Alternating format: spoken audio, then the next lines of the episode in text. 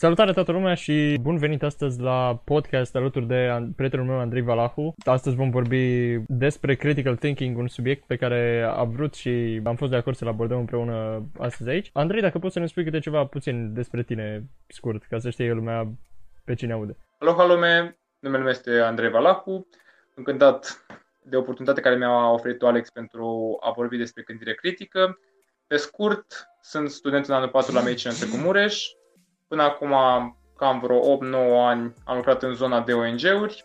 De vreo 4-5 ani sunt în tangențe cu programul Erasmus Plus și cu diverse posibilități și oportunități care sunt oferite de acesta și consider cumva, practic, cred că gândirea critică este una dintre cele mai importante valori pe care le putem avea noi ca oameni, dat fiind că omul este în sinea lui și în structura lui genetică o ființă subiectivă care cum trăiește ceva, asimilează acel lucru mai mult sau mai puțin, dar automat o să-și stabilească viitoarele decizii pe baza ceea ce a trăit până atunci. Gândirea critică, ca și concept, înseamnă să obiectivizezi pe cât poți deciziile pe care vrei să le iei, să-ți dai seama din ce ai în fața ta ca și variante și ce informație ai despre chestia sau task care îl primești în momentul acela, care este cea mai fezabilă pentru tine și care ar putea fi, să zicem, rezultat câștigător dacă e vorba de o situație mai importantă.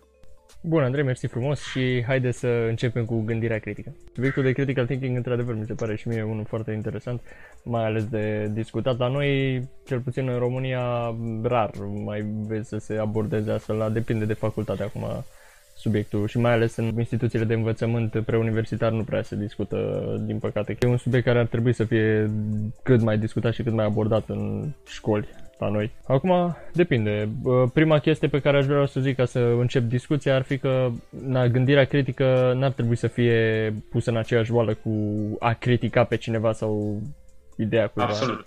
Da. Să facem la început distinția asta, ce înseamnă gândire critică și ce înseamnă a critica. Practic să gândești critic înseamnă să încerci să te obiectivizezi pe cât posibil, pentru că nu poți să faci chestia asta totalitate, că fiind ființe umane, automat luăm decizii pe baza cunoștințelor adunate până în prezent și fiecare poate să ia o decizie diferită și obiectiv nu există. Trecând pe ce, acest fapt, gândirea critică înseamnă să fii în stare să poți să iei o decizie cât mai calculată și cât mai pro pentru tine sau pentru un grup în funcție de un context în care ești pus. Ca să oferim și un exemplu practic, să ne gândim la cazul corona, că tot este o situație actuală. În momentul ăsta o persoană care este pusă în situația de a exercita foarte multă gândire critică este una din persoane care trebuie să stabilească politici publice de sănătate trebuie să se gândească care este cea mai validă variantă în funcție de o chestie care se schimbă constant, anume situația cazurilor, situația cum este raportată și înțeleasă de populație. În funcție de asta,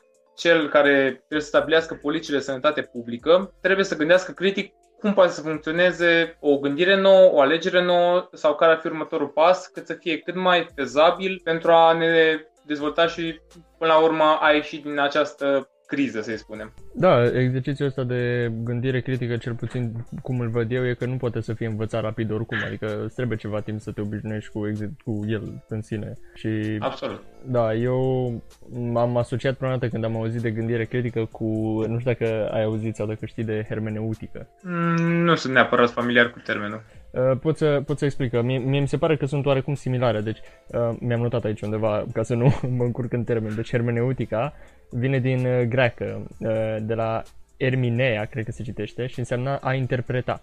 Și e luat după Hermes, care era uh, interpretul lui Zeus sau interpretul mesajelor lui Zeus și practic înseamnă în uh, literatură specialitate înseamnă să iei un lucru, fie el argument, zicală, persoană, decizie, orice, și să-l analizezi din toate unghiurile, din toate punctele de vedere. L-am învățat la facultate. E un fel de să te pui în toate pozițiile posibile atunci când iei o decizie, ceva de genul. Nu, să, să nu vezi lucrurile doar dintr-un punct de vedere, cam la aia se referă. Mm, sunt de acord cu tine acum, după ce primi și eu subtitrarea.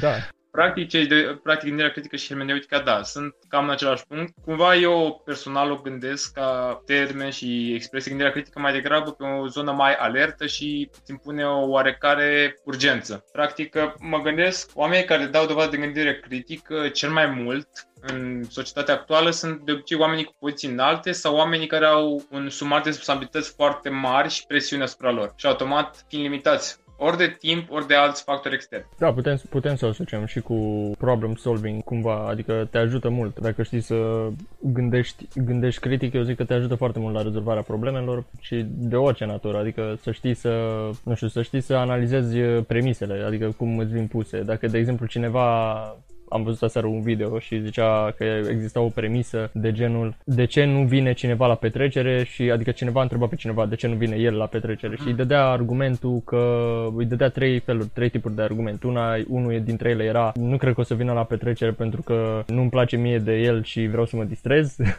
altul era că e, e rușinos și nu prea merge destul de des la petreceri și al treilea argument era e plecat în China și nu ajunge la petrecere. Și eliminându-l pe primul care era cu n-am chef să vină că nu mă simt eu bine, care e logic, nu are niciun sens să dai argumentul ăla, erau celelalte două tipuri de argumente, unul care pare plauzibil, acela că e rușinos și toate cele și nu vine la petrecere din cauza asta, dar totuși poate, la un moment dat, poate să se gândească tipul să zică hai mă gata, nu mai sunt rușinos, și totuși să vin. Deci să să nu fie chiar foarte adevărat. Și cealaltă bucată de argument era că e în China și atunci ăla e cumva deduci singur că n-ajunge pentru că e plecat în altă parte. Știi, ceva de genul. Adică un fel de analiză din asta a premiselor. Mă gândesc eu că era gândirea critică așa din ce am mai văzut. Da, este. Ai dreptate prin ceea ce spui. Ai menționat înainte rezolvarea problemelor dacă ar fi legată cu gândirea critică. Eu o văd că ar fi peste aceleași monezi. Deci, practic, e un concept similar sau pot să zic chiar același concept, dar că privin din două perspective diferite. Gândirea critică, că practic în gândire critică, când ajungi, încerci să stabilești în funcție de ce știi, ce vezi în momentul acela și ce informații ai, ce poți să faci și care ar fi variantele posibile și cea care e cea mai fezabilă. Practic, tu rezolvi momentul la o problemă. Tu rezolvi problema de bază pentru că oamenii gândesc ca să rezolve o situație, să zicem, sau o problemă. Pentru că de obicei oamenii reacționează atunci când au pus un task care pot să-l considere ori pozitiv, ori negativ. În situațiile majoritare sunt considerate probleme și asta ne dă driverul de mobilitate și ne gândim, bă, hai că trebuie să facem ceva. De acord, până la urmă de, trebuie și noi să judecăm ce lucruri uh, ni se pare, adică să trecem prin filtrul nostru de informații, cum ne zic și alții, să nu lăsăm informația așa cum e, ne vine dintr-o parte, să trecem prin filtrul nostru de gândire și să o considerăm noi în, punctul, din, în primul rând din punct de vedere personal și în al doilea rând din punct de vedere critic.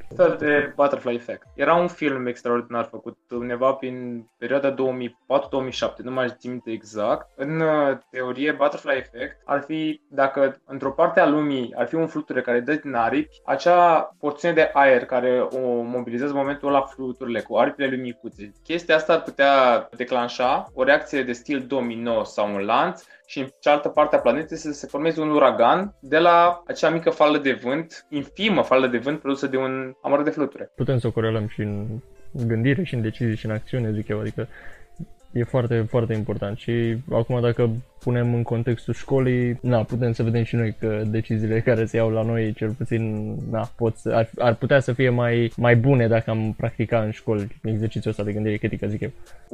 Mult mai bune aș aduce eu un pic, o mică adăugire. Personal, din ce am observat până acum și din ce tangențe am avut cu colegi de mei sau de tăi sau de noștri, să zicem așa, de la facultățile noastre sau multe altele, practic gândirea critică este explorată numai într-un spectru super, super îngust. Deci numai în facultățile care ajung să le vezi că au o latură practică impusă mai mult sau mai puțin. Cum este cazul medicinei, că ajungi, trebuie să gândești practic, îți vine un pacient în urgență, ce-i faci? În momentul ăla că tu ești contra cronometru, ai 5 minute, 10 minute până îi cedează omului anumite organe din corp, în momentul ăla trebuie să gândești repede ce îi faci, în funcție și de ce informație ai primit de la cel de pe ambulanță. Da. Sau iar la inginerie am văzut chestia asta. Oamenii vin cu o problemă de internet, să zicem că pică într-un moment toată rețeaua de internet a României, pentru că aveam o situație de, de la început de pandemie când efectiv toată lumea stătea pe internet, pentru că toată, era, toată lumea era blocată în casă. CEO de la Netflix mi se pare că a zis că trebuie neapărat să suplimentăm serverele pentru că nu fac față și dacă o să țină așa încă două săptămâni o să stopească serverele. E bine, la fel a trebuit luată o decizie și a dat seama că, bă, dacă rezistăm acum e ok, dar ne uităm că efectiv urcă și ajung la barele roșii pe principiul Cernobâl, ajunge la barele roșii, nu e ok și trebuie gândită repede o soluție, trebuie să vedem care e cea mai fezabilă și care e cea mai obiectiv corectă ca să o putem aplica și să avem cel mai puțin de pierdut. Da, minimizing the loss uh, până la urmă și ăstea, na, pot să repet, nu se învață și nu se dobândesc așa peste noapte, adică îți trebuie un exercițiu clar de luni bune, ani de zile. Franța parcă am văzut că se făcea o, o astfel de problemă, se dădea o problemă la copii, la elevi și era un fel de chestie cu sunt doi oameni pe un mal și cum fac să ajungă pe malul celălalt sau ceva de genul, știi? Și toți se gândeau că era o barcă și că trebuia să treacă unul în barcă și celălalt nu știu ce și la un moment dat zicea că enunțul n-a pronunțat niciunde că oamenii nu sunt deja pe același mal. Trebuia să-și dea, trebuia să se gândească la toate punctele de vedere și astea le dobândești în timpul la urmă. N-ai, n-ai cum să îți dai seama așa brusc dintr-o dată care e soluția. Foarte adevărat. Ca să dau un exemplu personal și ascultătorilor, practic chestia asta, cum am zis, se formează în timp. O să admit în momentul ăsta o chestie care o fac de rare ori că eu eram și încă sunt genul care preferă să dea cu capul de pragul de la ușă și abia apoi să înțeleagă, stai, deci trebuia să cobor pe sub. Pe principiu că tot timpul am fost omul care s-a băgat cu capul înainte în orice situație și în orice problemă, preferând să aștept să văd ce poate să iasă, că aveam o idee, aveam atâta încredere în ideea aia și de destule ori a funcționat și a fost suficient. Asta, dar de multe ori asta nu a fost suficient, a ajuns ideea respectivă sau inițiativa respectivă să fie un fel, unele chiar monumentale, dar ne rămânem doar parte negativă și energie negativă, din orice chestie am reușit să trag o energie pozitivă, să-mi dau seama, bă, aici am greșit, hai să rețin chestia asta, o băgăm frumos la cutie, o arhivăm și când avem nevoie de ea, stai un pic, am mai pățit chestia asta odată, hai să nu mai facem la fel. Uh, da, sunt, uh, pe de-o parte, mersi de, de mărturisire. Cred că și eu oarecum făceam la fel și cred că încă fac la fel uh, mai ales în ce privește tehnologia, adică sunt multe chestii care apar noi pe piață și eu sunt gen, uh, uite cât de mișto e aia, hai să iau aia, cu toate că nu mă documentez așa per total de tot și la un moment dat tind să dau seama că bă, nu e cel mai ok lucru, puteam să nu fac aia sau puteam să aflu mai multe dinainte, înainte să intru așa cu capul înainte, cum ai zis și tu, știi? Și până la urmă puteam să gândesc, ca să zic așa, altfel, în loc să mă arunc înainte, ceea ce, na, repet, faptul că nu avem o bază în așa ceva, e normal să mai avem scăpări din astea, mă gândesc eu. Cam așa. Gândirea critică per total ar fi bună la noi în școli și în ideea că, nu știu, cred că ar fi foarte greu să ajungem la un punct în care să se predea ca lumea chestia asta, pentru că în primul rând trebuie să instruim tinerii și ne trebuie instruitori buni ca să poată după să instruiască la rândul lor pe cei care vor să predea așa ceva. Adică ar fi un proces destul de îndelungat în care am putea să facem asta, numai dacă luăm din afară pe cineva care să vină să prezinte și așa mai departe. La noi ar fi greu și cred că e greu să implementăm așa ceva. Cred că de aia nici nu se chinuie.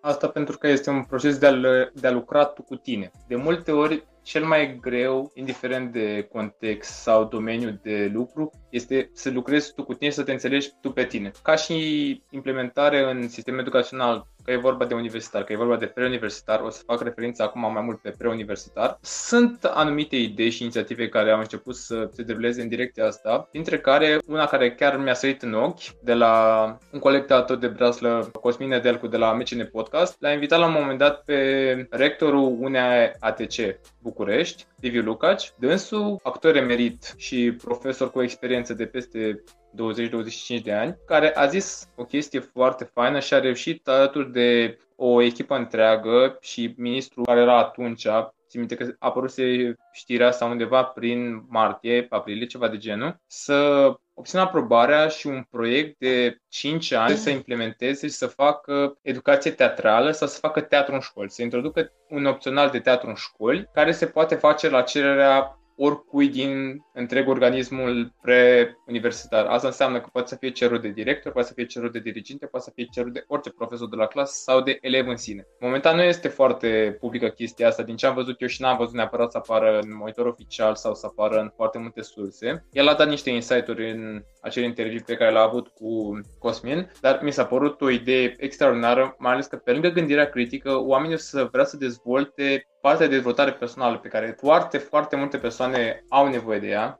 Sunt exemple și, să zicem, excepții care au reușit să-și găsească soluții singuri, cum sunt eu, cum ești tu, și cum sunt mulți alți tovarăși de noștri care au reușit să găsească portițe de a-și crea activități extracurriculare, dar sunt în același timp extraordinar de mulți. Dar să ne gândim că 50% din populația României este încă în zona rurală. Deci pentru o foarte mare parte din populație, chestia asta ar fi super necesară și super utilă pentru că să zicem că le-ar oferi o alfabetizare de într-un mod plăcut. N-ar mai fi aceeași programă rigidă sau n-ar fi neapărat problema că ar rămâne aceeași programă pentru toate celelalte materii, cel puțin din punctul meu de vedere, n-ar fi o problemă că rămân toate materiile fixe, fixe în structura pe care o au, cât timp ai da doza asta de after school, dar integrată în programă și în sistemul educațional, la care copiii ar veni cu drag. Deci mie asta mi se pare, pentru că foarte mulți copii în ziua de astăzi vin de în obligație la școală, să zic chiar forță, pentru că hai mamă, du-te la școală, hai mamă, du-te faia, hai mamă, du-te la olimpiade, du-te să fii cel mai extraordinar. Asta pentru cei care își permit sau care au părinți care vor să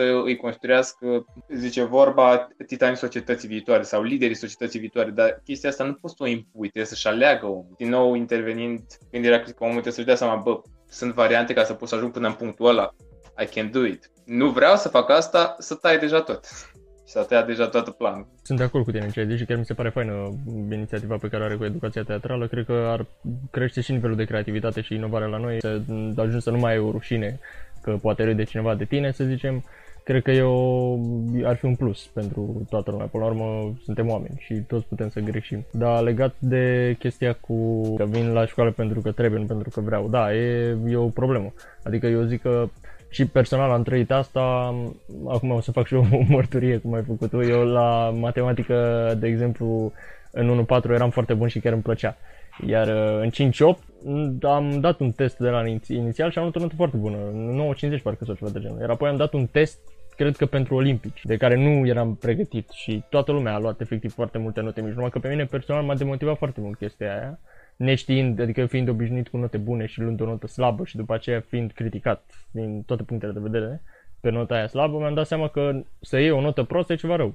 Adică eu cu asta am corelat la vârsta aia, aveam nu știu câți ani aveam în 5 Să iau o notă slabă era ceva rău și nu ceva din care pot să învăț în orice caz. Adică am început să am o ură așa pentru disciplina matematică și să mă orientez total, să o izolez într-un loc și să las, ok, deci nu o să mai fac chestia asta în viața mea niciodată. Și am avut de pierdut într-adevăr, dar de-aia cred că am și ajuns aici, cine știe, poate dacă îmi plăcea matematica ajungeam la Politehnică sau altundeva, nu știu, dar în fine, ca și corelare, e foarte aiurea să, să nu știi că poți să greșești și să ai impresia că dacă greșești în sfârșitul lumii, trebuie să învățăm pe cei tineri în primul rând că greșeala o fac și cei mari, mai ales, nu doar ei. Și că la ei e normal să greșești pentru că din greșeală se învață. Zic. Da, asta e absolut adevărat. Cumva a să mă discuții zilele trecute. Bine, am avut mai multe discuții, dar să zicem o discuție așa colectivă în care am discutat despre cum generațiile, de ce mai în vârstă, cei care își asumă că sunt adulți și că au un anumit grad de maturitate, o, o anumită înțelepciune, experiență de viață, etc.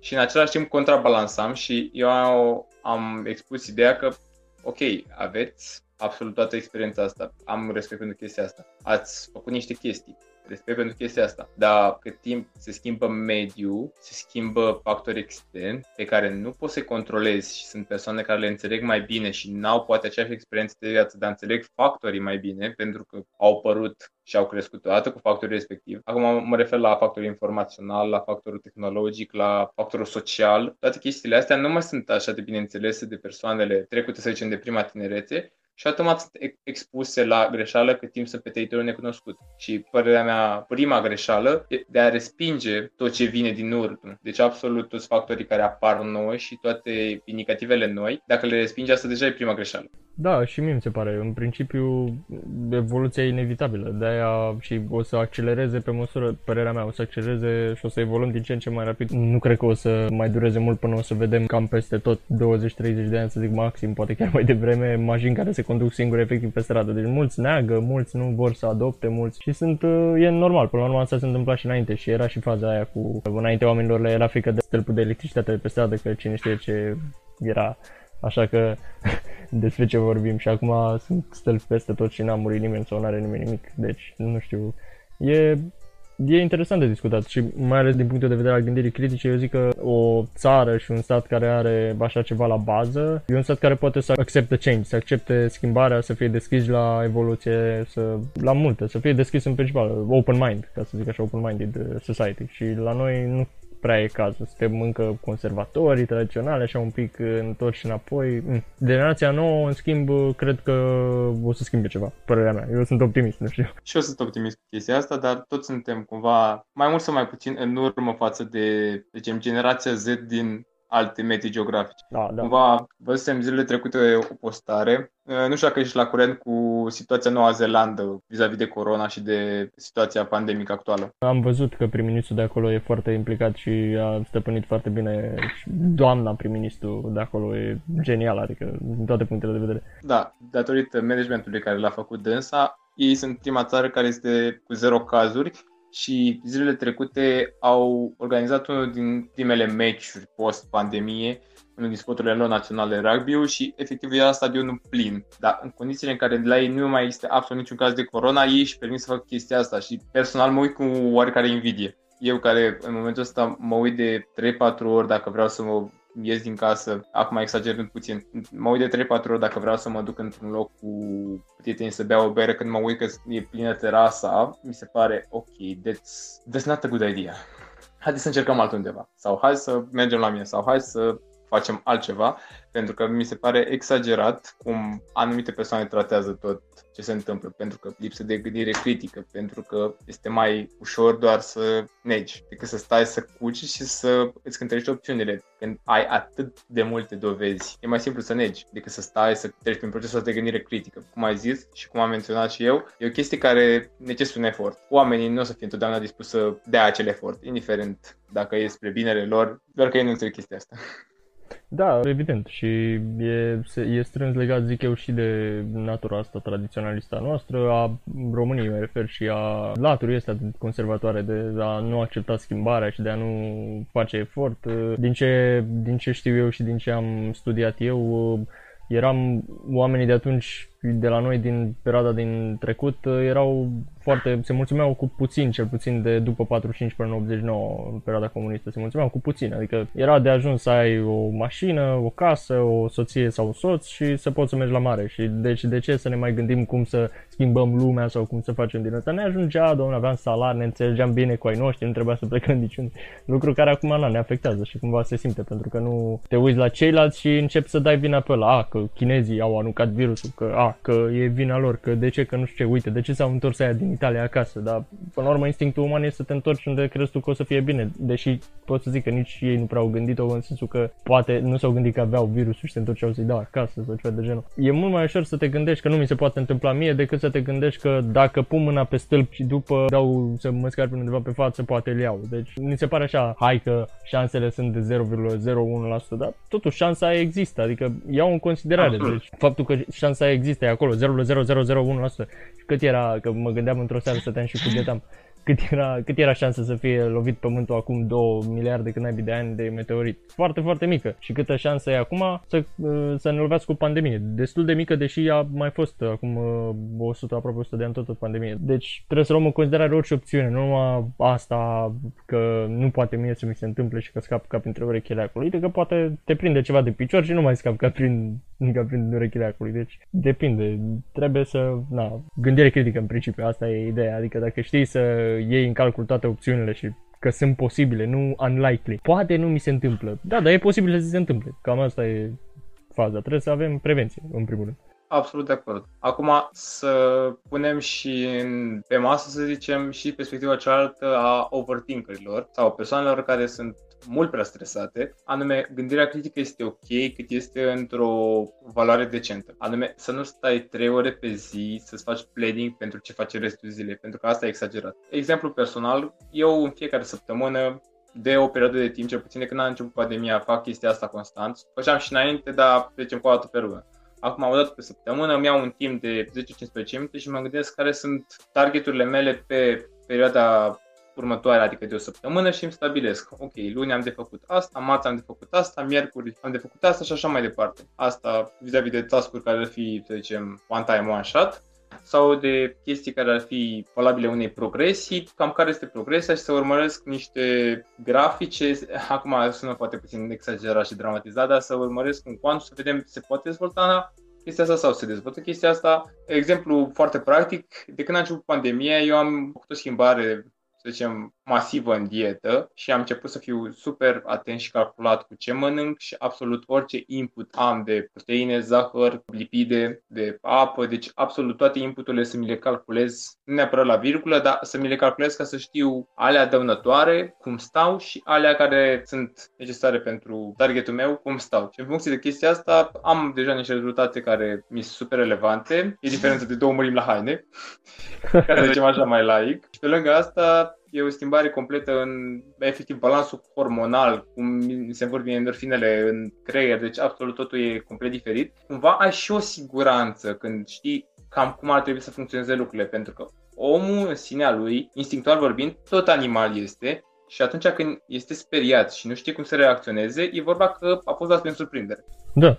Gândirea critică la un nivel extraordinar, să zicem, este cea care te salvează în momentul ăla. Dar dacă nu poți să ai sau nu ai cultivată încă o gândire critică la un nivel așa de mare cât să, nu știu, să se întâmple un accident în fața ta, să îți dai seama ce să faci, cum să reacționezi ca să acorzi primul ajutor unui om din mașina respectivă, dar dacă s-a lovit o mașină mică cu un tank de gaz, nu te baci pentru că o să bubui și moși și tu. Da, exact. Astfel, uh, gândirea critică fiind exersată prin planning-ul ăsta constant, mi se pare că este un exercițiu care poate face oricine și luat de la zero cu mi se pare, resurse minime, să zicem un, un pic și o foaie, sau pentru cine vrea să fie mai eco, poate să-și facă pe telefon, pentru că mai mult sau mai puțin, cam toată lumea are în momentul sau un telefon care poate să aibă o aplicație pentru notițe și făcută chestia asta constant, ajunge să îți creeze un automatism și automat începi să gândești mult mai calculat lucrurile în jurul tău și să vezi cam cum merg chestia asta automat să te împingă și spre alte chestii. Vezi că o chestie nu merge, nu înțelegi de ce nu merge. Bă, dar cum ar fi să citesc o carte despre cum să montezi termopane? Sau cum ar fi să citesc o carte despre cum să repar chiuveta? Sau alte asemenea când îți dai seama cam pe unde sunt ghepurile și cum ai putea să progresezi mai mult, pentru că o să intervină acel sistem natural de autorecompensă. Pentru că o să faci o chestie bună, o să observi că îți e bine, corpul o să vrea să rămână în stadiul ăsta, când vede că nu mai e acolo, of, ce s-a întâmplat, hai să ne întoarcem. Da, și o doză de dopamină așa un pic peste față și te pune să faci chestii ca să ajungi din nou la starea aia, da, de acord. Legat de chestia cu planning-ul, să știi că apreciez faptul că faci chestia asta. Nu știu dacă sunt mulți tineri și sper că mă înșel care fac planning. De exemplu, eu făceam și obișnuiam să fac planning, nu exact cum ai zis tu, de pe o săptămână pe alta, făceam tot așa, o dată pe lună. Dar uh, eram, nu știu, la modul că acum mă simt foarte, am momente în care mă simt foarte pierdut și nu știu ce să fac și nu știu pe cu ce să încep mai întâi. Dar în momentul în care eu abordam chestia asta cu planning, cum ai zis și tu, faptul că scrii pe hârtie ceva, devine tangible goal în engleză, devine o chestie pe care poți să o vezi, o vizualizezi, să știi. Ai zis și tu că suntem literally animale, adică trebuie să vedem obiectivul ca să știm ce să abordăm sau să, ce vrem să terminăm până la urmă. Și asta e, eu zic eu, un exercițiu foarte bun, cum ai zis și tu, adică faptul că poți să notezi chestiile, să fii conștient de ce ai de făcut și tot felul, o să te ajute mult mai mult. Un exemplu practic care l-am avut și l-am trăit noi deja de cel puțin șase ori, a zice este perioada sesiunii. Și dacă mai punem și perioada bacalaureatului la bătaie, hai să zicem șapte. De șapte situații sau perioade în care planningul acela, efectiv ce fac în ziua următoare, din data de până în data de am, nu știu, 4, 6, 10 deadline-uri într-o perioadă scurtă, planificarea la ore efectiv. Aia, asta mi s-a părut cel puțin mie că a fost singura chestie care m-a menționat pe linia de plutire din punct de vedere al sănătății mentale ca să nu-mi iau câmpii faptul că ai o ordine în cap da, planului cum ar trebui să fie desfășurat, eu zic că e ok și chiar te ajută. Adică nu mai stai să te gândești dacă fac asta, după mai am timp pentru asta, pentru că tu teoretic deja ai un interval temporar în care trebuie să-ți termini lucruri. Dacă cineva te cheamă între timp, haide la o, un suc, la o ceva, poți să zici da sau nu în funcție de timpul pe care știi că l-ai. Dacă nu știi cât timp ai, o să zici lasă că am, tot așa o să și amânci, o să amânci, o să amânci în continuu până nu faci nimic. Ajungi să ai bac într-o săptămână și tu nici să nu fi citit ca să zic așa nimic. Sau sesiunea și să dai să înveți cu o zi sau câteva ore înainte de examen. Câte o mie de pagini. Și ceva Ok, am nevoie de 10 cafele, 3 energizante, deși dacă se poate un șat de adrenalină. da, exact, așa se, așa se ajunge. Trebuie, na, trebuie, lucrurile trebuie făcute din timp, mai ales planning-ul ăsta, oricât de boring ar părea să scrii pe hârtie ce e de făcut, după ce ți le scrii, efectiv trebuie numai să le bifezi sau trebuie numai măcar să le ai acolo scrise, le ai în minte și te ajută. Eu zic că foarte mult te ajută scrisul ăsta pe o hârtie. Eu zic că am acoperit destul de bine subiectul ăsta. Și pe calea asta vreau să îi mulțumesc și lui Andrei că a acceptat invitația și că a venit cu ideea subiectului de critical thinking, pentru că până la urmă e o chestie care zic eu ne trebuie tuturor și trebuie să învățăm tot, tot, cu toții chestia asta, adică să ne punem de o parte și de alta probleme sau mai multe părți, să ne punem în toate părțile probleme și să le vizualizăm, să le, să le gândim altfel, să nu ne ducem doar dintr-o bucată așa că știm noi cum e și tot felul. Încercăm să ne punem în toate părțile. E ca într-o ceartă, știi, atunci când se ceartă un cuplu. Nu asculti părerea numai unui, asculti și pe cealaltă și eventual mai asculti și o părere externă, chiar dacă nu are treabă, adică ceva de genul cât să nu, cât să nu pui balanța numai într-o parte, da. Păi e bine, mulțumesc Andrei că ai venit și că ai vorbit cu, cu mine și că l-ai explicat și lor uh, lucruri. Ok, uh, în primul rând Mulțumesc, Alex, pentru posibilitatea de a participa și de a le transmite ascultătorilor ideile mele și ca să țineți minte o chestie, dragilor, baby steps. Începeți cu pași mici, indiferent ce vreți să faceți, orice se construiește încet. Un citat foarte vechi și foarte util pe care m-am bazat eu, pe, cel puțin cât a fost perioada liceului și când a început toată nebunia cu pregătirea pentru admitere. Roma nu s-a construit într-o zi, indiferent cine ce ar zice. Trebuie să-și construiască fiecare cu mâna lui, aia mi se pare satisfacția maximă pe care poți să o ai când știi că ai făcut tu chestia ta.